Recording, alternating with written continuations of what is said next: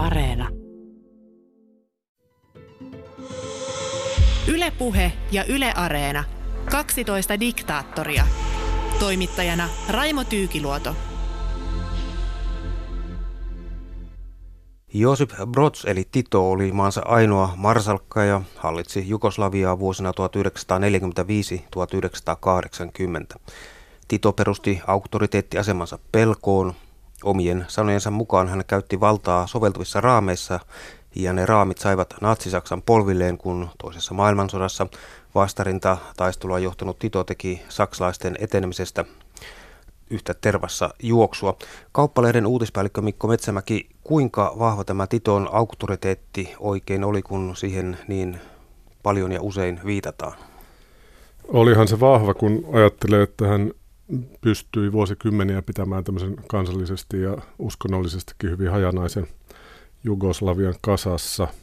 Varmaan se auktoriteetti kumpusi sieltä, sieltä nimenomaan tältä partisaaniajoilta, kun, kun Tito oli menestyksellisesti onnistunut natseja vastaan taistelemaan, mutta, mutta tota, varmaan siellä oli sitten, sitten myös ihan hänen omaa karismaansa ja, ja semmoista työläistaustaa ja värikästä pohjaa, mikä, mikä oli, oli sitten auttanut häntä osittain nousemaan siihen asemaan ja osittain sitten rakentamaan sitä auktoriteettia.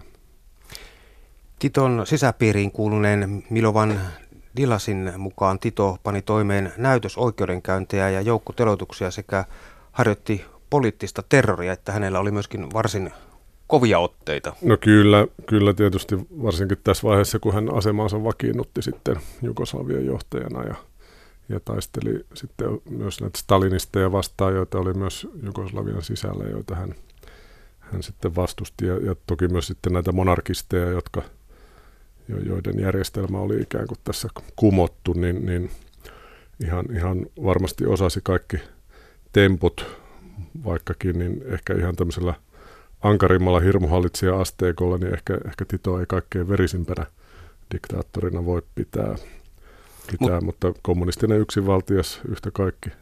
Ja julma toisaalta, että sanotaan, että hän, hän kyllä siinä saattoi mennä vähän lapsia ja naisiakin Kyllä, kyllä, kyllä. Ei, ei, ei, tuota, ei, ei sille hellyyteen varmasti ollut, ollut sijaa. Että olihan hän semmoisen niin oppikoulun käynyt, käynyt jo Venäjän vallankumouksen aikaa oleskellessaan tuolla lokakuun vallankumouksen kieppeillä Venäjällä ja, ja katsonut, että mitenkä, miten se bolsevikkien homma toimii ja kuinka valta otetaan ja kuinka sitä pidetään, niin kyllähän hän tunsi, tunsi nämä kuviot varsin hyvin että ei, ei pelkästään päätä silittelemällä maailmassa edetä. Ei, ei näin. Tito hallitsi Jugoslaviaa toisen maailmansodan jälkeen 35 vuotta, ei mikään lyhyt aika ja sanotaan, että Titon Jugoslavia oli Stalinin ja Maon jälkeen kolmas tie kommunismiin. Mitä tällä tarkoitetaan? No Titohan ei hyväksynyt sitä sellaista neuvostokommunismin keskitettyä hallintomallia sellaisenaan, vaan hänen mallissaan valtaa hajautettiin alueille ja työpaikoille, vaikka, vaikka toki se ylimmäinen valta oli aina tiukasti kommunistipuolueella. Mutta ainakin, ainakin tänä päivänä niin voi paperilla katsoa, niin Tito-ajatukset kuulostaa varsin modernilta, että siellä oli tämmöistä työpaikkademokratiaa ja, ja vallan hajautusta. Ja, mutta tämä kolmas, kolmas tie sitten, sitten tietysti niin kuin tuli ennen kaikkea siinä vaiheessa, kun Titon ja Stalinin sukset meni ristiin ja, ja Jugoslavia toimi sitten vähän niin kuin tämmöisenä mallina monelle erityisesti kolmannen maailman kehittyvälle maalle, että, että tämmöiseen sosialismiin tai kommunismiin voi olla muitakin teitä kuin tämä Neuvostoliiton, Neuvostoliiton malli. Ja Tito itse tietysti oli tässä aktiivinen niin kuin näiden niin sanottujen sitoutumattomien maiden liikkeessä, jossa oli paljon, paljon sitten Afrikan ja Aasian maita mukana. Niin, Tito ei nöyrtynyt Stalinin Neuvostoliiton vaatimukselle eikä turvautunut lännen apuun ja Jugoslavia kulki omaa veljeyden ja yhtenäisyyden tietä, jossa kansallisuuskistojen piti kadota työtä tekevien solidaarisuuden alle, jos tämän kauniisti muotoilee. No näin, näin joo. Toki se tuota, sitten Titon kauden jälkeen huomattiin, että se ei ihan niin kuin ikuisiksi ajoiksi nämä kiistatkaan eivät sinne hautautuneet, vaan ne siellä kuplivat pinnan alla sitten. Titon päällimmäinen tavoite itsellä tietenkin kuitenkin ja motiivi todennäköisesti oli vallassa pysyminen. No joo, kyllä se varmasti niin kuin jokaisella itseään kunnioittavalla diktaattorilla tai itsevaltaisella johtajalla niin täytyy olla se, se yksi keskeinen motiivi, että pysytään siellä vallassa, koska muuten, muuten voi käydä todella köpelösti. Ja Tito otti ja vakiinnutti asemansa julmasti ja tarvitsi Jugoslavia siinä, missä Jugoslavia tarvitsi häntä. Kyllä hän, hän henkilöi sen, sen niin kuin valtion menestyksen ja jatkumisen itseensä, mikä tietysti on hyvin tyypillistä tämmöisille itsevaltaisille johtajille. Ja tavallaan oli, oli tietysti siinä oikeassa, että, että Jugoslavia porskutti aika hyvin niin kauan kuin Tito oli vallassa ja, ja sitten kun valta, valta vaihtui ja Tito, Tito kuoli, niin sitten niin kuin aika pian alkoi ne Jugoslavia ongelmat myös, jotka, joissa toki oli, oli isoja, isoja muitakin taustatekijöitä, mutta, mutta tota, yhtä kaikki niin eihän tämä hänen rakennelmansa sitten mikään tuhatvuotinen lopulta ollut hänen, hänen jälkeensä. Mutta varsin autoritäärinen kuitenkin. Sanotaan, että se mikä uhkasi Jugoslaviaa, uhkasi Titoa ja mikä uhkasi Titoa, uhkasi Jugoslaviaa. No näin, näin sitä voi hyvin kyllä sanoa. Tiivistetysti. Missä määrin Titon auktoriteetti oli Jugoslavian yhtenäisyyden tai tuohon vähän jo viittasitkin, mutta kyllä siinä merkittävä, merkittävä rooli siinä kuitenkin. No kyllähän, kyllähän juuri näin oli ja Tito, Titohan taisi itse lausua, että, että Jugoslaviassa on kuusi tasavaltaa, viisi kansallisuutta, neljä kieltä, kolme uskontoa, kahdet aakkoset ja yksi puolue. Eli, eli niin kuin todella, todella värikäs kokonaisuus ja, ja jossa jo niin kuin historiallisesti on ollut hyvin voimakasta vääntöä ja väkivaltaistakin vääntöä jo ennen, ennen Tito-aikaa niin eri, eri kansallisuuksien ja uskontojen välillä. Mutta, mutta tota, Tito onnistui pitämään tämän paketin, paketin kasassa pitkään ja, ja kyllä, se, kyllä se varmaan niin kuin oli just paljon hänen, hänen niin kuin auktoriteettinsa ja sen, sen hänen asemansa ansiota. Niin maassa oli kuitenkin vain yksi johtaja. Maassa oli kyllä jo yksi puolue ja yksi johtaja. Josef syntyi Itävalta-Unkarissa Kroatian ja Slovenian rajaseudulla vuonna 1892. Isä Franjo oli kroatialainen viljelijä ja äiti Maria slovenialainen. Josef kävi kansakoulun ja opetteli lukkosepäksi. Hänestä kasvoi taitava aseen käsittelijä. Ensimmäisessä maailmansodassa Josef Brods soti korpraalina Itävalta-Unkarin rivessä, haavoittui ja joutui venäläisten sotavangiksi Uralille, että sieltä haettiin sitä osaamista ja voimaa. Kyllä, kaiken kaikkiaan tämä, tämä niin Titon nuoruushan oli hyvin, hyvin värikäs, että hän ehti työskennellä hyvin erilaisissa niin kuin hanttihommissa ja, ja eri puolilla Eurooppaa ja matkusteli ja eli tämmöistä niin kuin jälkeenpäin ajatellen niin aika tämmöistä romanttista nuoruutta, että me vaihdettiin maata ja vaihdettiin hommaa ja hommia oli muun muassa, muun muassa polkupyörien korjaaminen, että tavallaan Tito oli tämmöisiä ensimmäisiä fillarikommunisteja tässä mielessä jo kauan ennen käsitteen keksimistä. Toki hän, hän myös oli sitten, sitten tuolla Bayerissa rakensi autoja Benzin tehtaalla jossain vaiheessa ja, ja, ja niin kuin paljon tämmöistä, tämmöistä kiinnostavaa hommaa, mutta sitten hän tosiaan niin päätyi Itävalta-Unkarin armeija alun perin ihan, ihan asevelvollisena vissiin ja sitten, sitten alkoi alko sotahommat ja, ja tuota, hän osoitti tietynlaista menestystä kyllä aika nopeasti ilmeisesti näissä sotahommissa, että kohosi, kohosi siellä armeijan hierarkiassa ja sai tunnustusta ja joidenkin näkemysten mukaan oli myös niin kuin hyvin lojaali Itävalta-Unkarille pitkään, että, että ei, ei niin kuin siinä, siinä vaiheessa vielä mitään vallankumousta rakennellut, mutta sitten hän, sit hän tosiaan jäi vangiksi ja päätyi sinne Venäjälle ihan Uralille asti jossain vaiheessa ja sitten edelleen Pietariin ja siellä, siellä sitten niin oli tämä vallankumouksellinen liikehdintä voimissaan ja sieltä, sieltä alkoi sitten niin kuin oppia tulla tähän sosialistiseen vallankumoukseen myös. Ja Bolsevikkien vallankumouksen jälkeen hän palasi kotiseudulleen ja liittyi kommunistipuolueeseen, joka toimi tuolloin maan alla. Ja yksi vankilareissu johti siihen, että Joosef alkoi käyttää peitenimeä Tito, toisena myös Valtteri. Joo, hänellä oli näitä, näitä niin kuin peitenimiä tai nimimerkkejä, että, että kai se alun perin tuli sieltä, että hän kirjoitteli näihin sosialistilehtiin lehtiin näillä eri nimillä ja, ja Tito sitten jäi sieltä niin kuin kyytiin. Ja Stalin kiinnitti huomiota vallankumoukselliseen kommunistiin ja vaikka Stalinilla oli työtä omissa puhdistuksissa yllin kyllin, hän auttoi myös Titoa, joka hääräili tuolloisessa Jugoslavian kuningaskunnassa.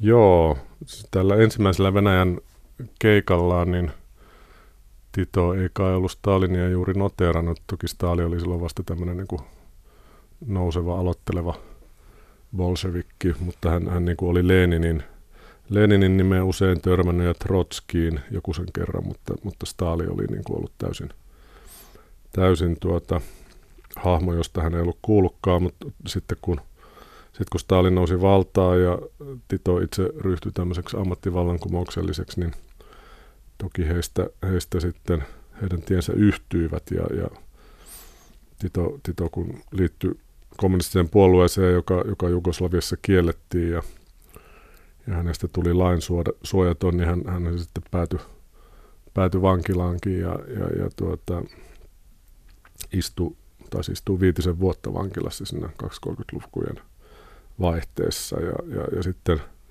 koko ajan hänen niin kuin asemansa tässä, tässä puolueessa tietysti vahvistui ja nimi, nimi nousi vahvemmin mieliin, mieliin myös varmasti siellä Moskovan päässä, että sitten Espanjan sisällissodan alkuvaiheessa 1936 niin Tito kutsuttiin Moskovaan ja ilmeisesti hänen tehtäväkseen annettiin sitten niin kuin rekrytoida Jugoslaviasta ja Länsi-Euroopasta niin vapaaehtoisia Espanjan sisällissotaan kommunistien puolelle taistelemaan.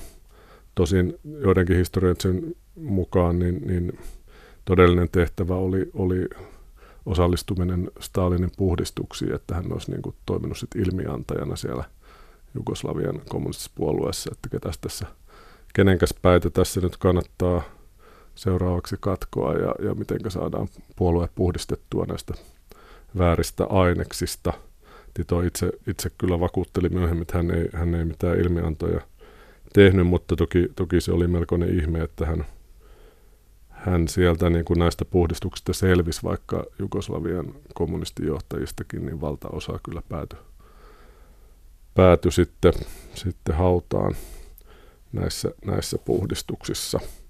Mutta, mutta sitten taas on, on, on sanottu, että Titon, jotenkin tämä Titon vahva työväenluokkainen tausta ja se, että hän ei ollut oikeastaan kovinkaan kiinnostunut mistään tämmöistä sosialistisista aatteellisista kädenväännöistä, oli, oli sille aika pragmaattinen – hahmo, että nämä olisi niin kuin pelastaneet hänet siinä vaiheessa. Että, ja, ja lisäksi hän, hän oli aika taitava hankkimaan vaikutusvaltaisia ystäviä, että, että, että asema, pää, pää pysyi paikallaan ja asema vaan vahvistui.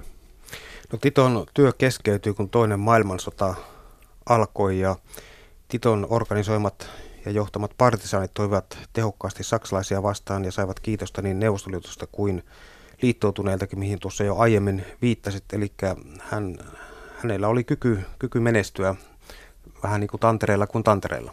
Kyllä, joo, kyllä hänellä ilmeisesti tämmöistä niin kuin sotilaallista strategista taitoa, taitoa oli ja, ja, ja niin yritti, kun tietysti hän, hän niin kuin alkoi sitten tämmöisenä partisanijohtajana kiinnittää huomiota, huomiota myös niin kuin natsien huomiota, niin saksalaiset yritti useampaan otteeseen just nimenomaan niin kuin saada Titon kiinni ja pois päiviltä, mutta aina, aina hän onnistui niin kuin välttämään nämä, nämä attentaatit ja, ja yritykset, että, että ky, kyllä niin kuin silleen taitava, taitava partisaani oli.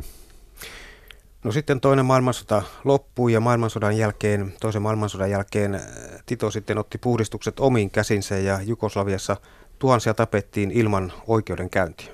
Eli maata pantiin niin kuin yhtenäiseen kuntoon. Joo, tietysti kun kuningaskunnasta tehtiin sosialistinen liittotasavalta, niin vanhan vallan edustajat eivät siinä ihan pehmeäntä mahdollista kohtelua varmasti saaneet, varsinkin kun monet heistä oli, olivat edelleen, edelleen tämmöisiä niin kuin vahvasti monarkistishenkisiä, niin, niin si, siinä oli niin kuin yksi selkeä kohde näille, näille puhdistuksille. Ja sitten toisaalta tuli tämä, tämä stalinistien puhdistus, kun, kun tuota, Titon, Titon ja Stalinin suhteet katkesi, niin, niin sitten, sitten nämä niin Jugoslavian sisällä olevat Stalinin kannattajat, niin niitä, niitä sitten taas puhdisteltiin aika kovalla kädellä. Että kyllähän nämä, ilmeisesti nämä, nämä niin kuin puhdistukset kesti aina sinne 50-luvun puoliväliin asti aika, aika rajuina.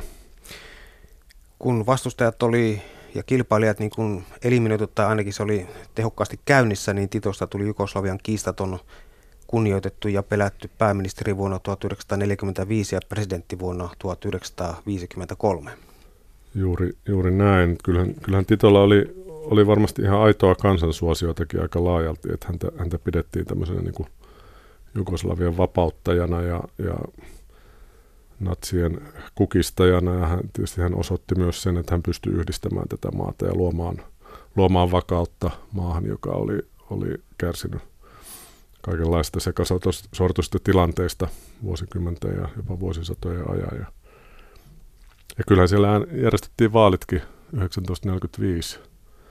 Tito, Tito voitti vaalit, mutta muun muassa monarkistit boikotoivat vaaleja ja ehkä, ehkä vaalit eivät kaikkia modernin demokratian sääntöjä muutenkaan täyttäneet.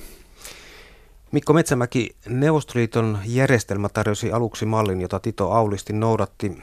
Tito halusi osoittaa Stalinille, että on oikeaoppinen kommunisti.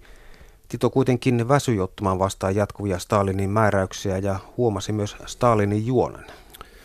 No joo, toki, toki niin tässä Euroopan jaossa, mikä, mikä toisen maailmansodan jälkeen länsivaltoja ja Neuvostoliiton kesken tehtiin, niin Jugoslavia oli selkeästi siellä niin kuin neuvosto leirissä Stalinin, Stalinin pussissa ja Stalin tietysti oletti, että ne samat temput, mitkä, mitkä toimivat muissa näissä satelliittivaltioissa, niin toimisivat myös Jugoslaviassa, mutta ihan näin ei käynytkään. Että Jugoslavia niin kuin halusi ja pystyi pitämään sitä itsenäisyyttä erinäistä syistä. Että yksi oli varmaan se, että se kuitenkin niin he pystyivät itse, itse pitkälti hoitamaan ne natsit ja saksalaiset pois, pois maasta, että puna-armeija vähän auttoi, mutta se ei ollut silleen, että puna-armeija marssii maahan ja hoitaa homma ja, ja jää sinne. Että, että tota, siinä varmaan yksi tekijä oli, oli se, että se, se mahdollisti sitä tiettyä itsenäisyyttä Stalinista, tämä, tämä niin kuin oma, oma sotilaallinen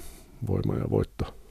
Niin Neuvostoliitto pyrki tekemään Jugoslaviasta itsestään riippuvaisen maan perustamalla yhteisyrityksiä ja yksipuolistamalla Jugoslavian teollisuutta näillä, näillä keiloin muun muassa. Ja sama kuvihan oli myöskin Suomessa, niin tuota, miten Kekkonen tästä selviytyi? No Kekkonen oli, oli tietysti ovella kettu, kuten Titokin, ja ehkä, ehkä heissä voi tietynlaista hengeheimolaisuutta nähdä, että toki niin kuin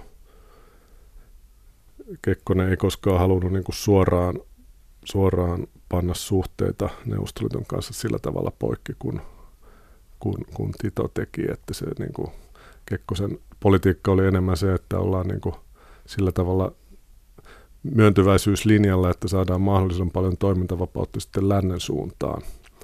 Mutta, mutta tota, ihan, ihan samoja, samoja vääntöjä hän he tavallaan sinne kävivät ja, ja, ja tuota, kyllähän he tapaskin toisiaan. Tito kävi, kävi Suomessa ja Kekkonen kävi Jugoslaviassa ja kyllä he on varmaan siinä suuresta itänaapuristakin muutamia ajatuksia vaihdelleet. Niin sanotaan, että Kekkonen vei näitä itänaapurin poikia saunaa eikä päästänyt ulos ennen kuin sopimus oli syntynyt. Niin, no, Se on suomalainen kyllä, tapa neuvotella. Kyllä. Tito päätti lakkauttaa yhteisyritykset ja ottaa etäisyyttä Neuvostoliittoon ja alkoi korostaa sitten Jugoslavian omavaraisuutta. Joo, se taisi olla 1948 se vuosi, kun tämä varsinainen välirikko Tito ja Stalinin kesken tapahtui ja Jugoslavia erosi tästä kommunistisesta internationaalista tai Cominformista, ja, ja, joka oli tämä tämmöinen kommunistimaiden yhteiselin. Ja, ja sitten Tito, Tito alkoi niin tämmöisen neuvosto, neuvostotyylisen keskitetyn järjestelmän tilalle niin, niin luoda just tämmöisiä itsehallintojärjestelmiä ja, ja ainakin muodollisesti niistä kommunistisen puolueen roolia roolia tämmöisenä yksinvaltiana niin vähän rajoitettiin. Kaikille elämäaloille, niin sitten lopulta se, se niin kuin kommunistisen puolueen korkea auktoriteetti tarpeen vaatiessa ulottui. Että, mutta että ollakseen niin tämmöinen Itäblokin diktatuuri, niin, niin meininki oli, oli jopa liberaalia. Että et, et, tämä ihmisten matkustaminen esim. ulkomaille oli, oli jossain määrin mahdollista ja länsi, länsituristit pääsi käymään Jugoslaviassa ja, ja näin, mutta, mutta toisaalta sitten taas niin kuin salaisen poliisin malli oli suoraan KGPltä kopioitu ja, ja kyllähän se semmoinen niin poliisivaltio sillä tavalla oli, että ei sillä toisia ajattelua juuri su- suvaittu. Titon uusi linja suututti sitten kuitenkin julman Stalinin ja hän yritti turhaa murhauttaa Titon useita kertoja. Joo. Stalinilla meni näitä, herne nenään. Ky, ky, kyllä, ja tuota, tiettävästi niin, niin Tito sitten kirjoitti Stalinille kirjeessä, he, kuitenkin jonkinlaista kirjeenvaihtoa sitten, sitten kävivät, niin, niin Tito kirjoitti Stalinille, että voisitko lopettaa näiden salamurhaajien lähettämisen tänne, että olemme jo viisi tämmöistä napanneet tällä kiinni, että, että jos tämä nyt ei ala loppua, niin, niin lähetän pian yhden semmoisen Moskovaa, että tämmöiset, tämmöistä lämmintä ajatusten vaihtoa heidän, heidän välillään sitten oli. Titolaisuus sai kaksi täysin päinvastaista merkitystä. Titolaisuus merkitsi Neuvostoliitossa petturuutta ja Jugoslaviassa ja länsimaissa Neuvostoliitosta riippumatonta sosialismia. Juurikin näin ja, ja, ja varsinkin näissä kehittyvissä kolmannen maailman maissa tosiaan niin tämä Jugoslavia esimerkki oli semmoinen, jota tarkasti seurattiin ja, ja tämä, tämä sitoutumattomien maiden liike, jossa Tito, Tito oli hyvin aktiivinen, niin sehän oli, oli tuossa maailmanpolitiikassa ihan kiinnostava ilmiö ihan pitkän, pitkänkin aikaa, että ikään kuin just tämä tämmöinen kolmas linja. Titon myötä Jugoslaviasta tuli kuitenkin sitten tavallaan sosialistinen maa ilman sosialismia ja kapitalistinen maa ilman kapitalisteja. Tosin yksi kapitalisti taisi olla ja se oli Tito itse. No kyllä, joo, hän, hän tosiaan oli, tykkäsi luksuksesta monien muiden yksinvaltioiden tapaan, että hänen, hänellä oli lukuisia asuntoja, kai, kai 70-luvulla joku laskelma oli, että oli 32 asuntoa ja ne ei mitään ihan pieniä kaupunkiyksiöitä olleet. Ja oli, oli huvijahtia ja lentokonetta ja junaa omassa käytössä. Ja hän myös tykkäsi tykkäs reissata, että hän ehti, ehti yli sadassa maassa valta, valtakautensa aikana käydä. Ja, ja oli, oli näitä tarinoita, että kun hän vaimonsa Jovankan kanssa, hän, hän, hän ehti olla monta kertaa naimisissa, usein nämä vaimot, vaimot oli häntä semmoisen pari 30-40 vuotta nuorempia, mutta tämän, tämän, tämän Jovankan kanssa niin sitten tuolla reissaili, niin se jopa, jopa monet Hollywood-tähdet haukkoivat henkeä ja hämmästelivät, että millaista, millaista luksusta, ylellisyyttä voi ihmisellä ollakaan. Niin sanotaan, että tähtinäyttelijä Richard Burton kävi Titon vieraana ja kommentoi, että he elävät sellaisessa yltäkylläisyydessä, etten ole sellaista missään nähnyt ja Burton kun oli sentään nähnyt aika paljon.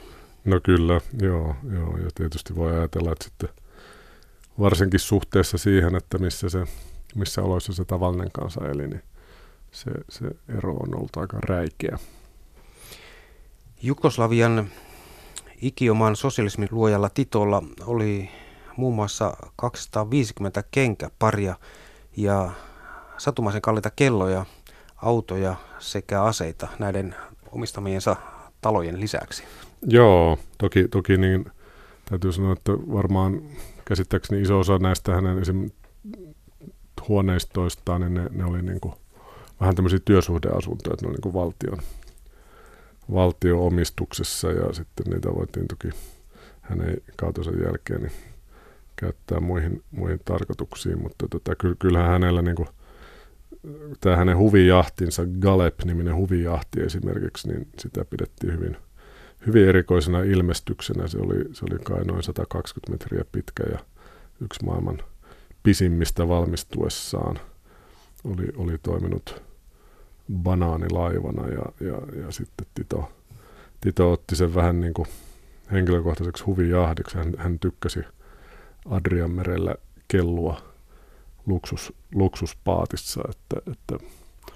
niin kuin monet suomalaiset turistit tänäkin päivänä, niin kyllähän se komea paikka on. Ja sanotaan, että laivalla vierailivat niin poliittiset henkilöt kuten Elisabeth II ja Romanian sosialistisen kansantasavallan presidentti ja diktaattori Nikolai Ceausescu ja myöskin viihde taivaan tähtiä siellä vieraili muun muassa Sofia Loren ja Elizabeth Taylor. Kyllä, siellä, siellä on tuota aikansa kerma kokoontunut. Kauppalehden uutispäällikkö Mikko Metsämäki Tito kuoli vuonna 1980 ja hänen omaisuutensa arvioitiin kymmenien miljoonien dollareiden arvoiseksi ja Titon jäämistö käsittää noin 70 000 esinettä ja siellä oli muun muassa kuukiviä. No joo, nämä, nämä oli ilmeisesti lahja Richard Nixonilta Yhdysvaltain presidentiltä, että siinä on kyllä siinä on ollut melkoinen kuolinsiivous sitten, kun Titosta aika jätti, että mihin nämä, mihin nämä kuukivet laitetaan ja 70 000 muuta esinettä. Mitenhän jos Tito näinä päivinä eläisi, niin taitaisi olla vähän rauhallisempaa tuolla Balkanilla? No se on tietysti tämmöinen historiallinen jossittelu on aina hyvin vaikea laji, että olisiko, olisiko, Tito, olisiko Tito tavallaan niin pystynyt menemään tämän, tämän Itäblokin muun hajoamisen, hajoamisen ohi ja, ja kansallisuusliikkeet kuitenkin nousi muuallakin kuin, kuin Jugoslaviassa, että, että, että vaikea, vaikea sanoa, että olisiko hänellä sitten ollut tämmöinen Ceausescun kohtalo kuitenkin lopulta, että kun, kun niin kuin kansat alkoi nousta ja, ja vaatia, vaatia itsenäisyyttä ja muuta, niin, niin ehkä, ehkä siihen edes, edes Titon auktoriteetti ja karisma ei olisi riittänyt. Ylepuhe ja Yle Areena. 12 diktaattoria. Toimittajana Raimo Tyykiluoto.